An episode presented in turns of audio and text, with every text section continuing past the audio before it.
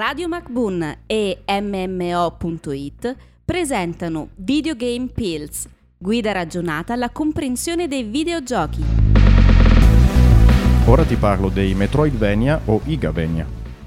Bentornati a tutti in questa nostra serie di podcast dove smontiamo qualche preconcetto e parliamo un po' di videogiochi in generale. Io sono Damiano di MMO.it Io sono Stan di MMO.it e quest'oggi ci occupiamo di un genere videoludico molto particolare, i Metroidvania o Igavenia. Esatto. Termine, secondo termine che non conoscevo per nulla, tra l'altro, me ne hai parlato solo tu adesso. Parliamone dunque, i Metroidvania o Igavenia, a seconda di- della persona a cui vogliamo dare il credito della creazione di questo sottogenere, sono dei giochi eh, bidimensionali principalmente, eh, che una, sono fortemente legati al level design, hanno delle mappe intricatissime, quasi labirintiche, dove il nostro personaggio deve trovare passaggi segreti, porte da, da aprire con oggetti, armi, potenziamenti di qualsivoglia genere e tutto questo, questo sbloccare porte e riuscire a- ad, ad accedere ad ogni pertugio di questa mappa intricata è legato alla storia, quindi l'esplorazione di questa mappa intricatissima è parte del, del gioco stesso, non è un qualcosa in più che si può fare.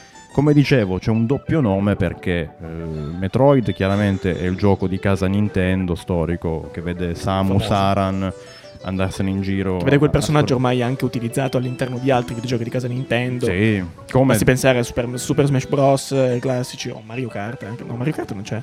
No, non credo. No, No, vabbè, so- però mi in so Super. Smash Bros. credo Super Smash Bros. sono molto sicuro perché l'ho giocato un po' di tempo fa con, con un mio amico. Lui usava Kirby. Mi ha Altro grandissimo, Mi ha mangiato. sì, aspirapolvere. Mi ha, mi ha letteralmente Palla. divorato. Esatto. Oppure l'altro nome che ho usato era Igavenia perché, eh, perché Castlevania è stato creato da Koji Igarashi, questo giapponese completamente pazzo che ha creato questo genere sotto l'ala della casa Konami. Ormai un pochino, diciamo, abban- non dico abbandonata a se stessa, ha scelto un'altra strada, non è stato l'unico ad abbandonarla, eh, come sappiamo benissimo anche Hideo Kojima ha avuto qualche problemino e se n'è andato per la sua strada.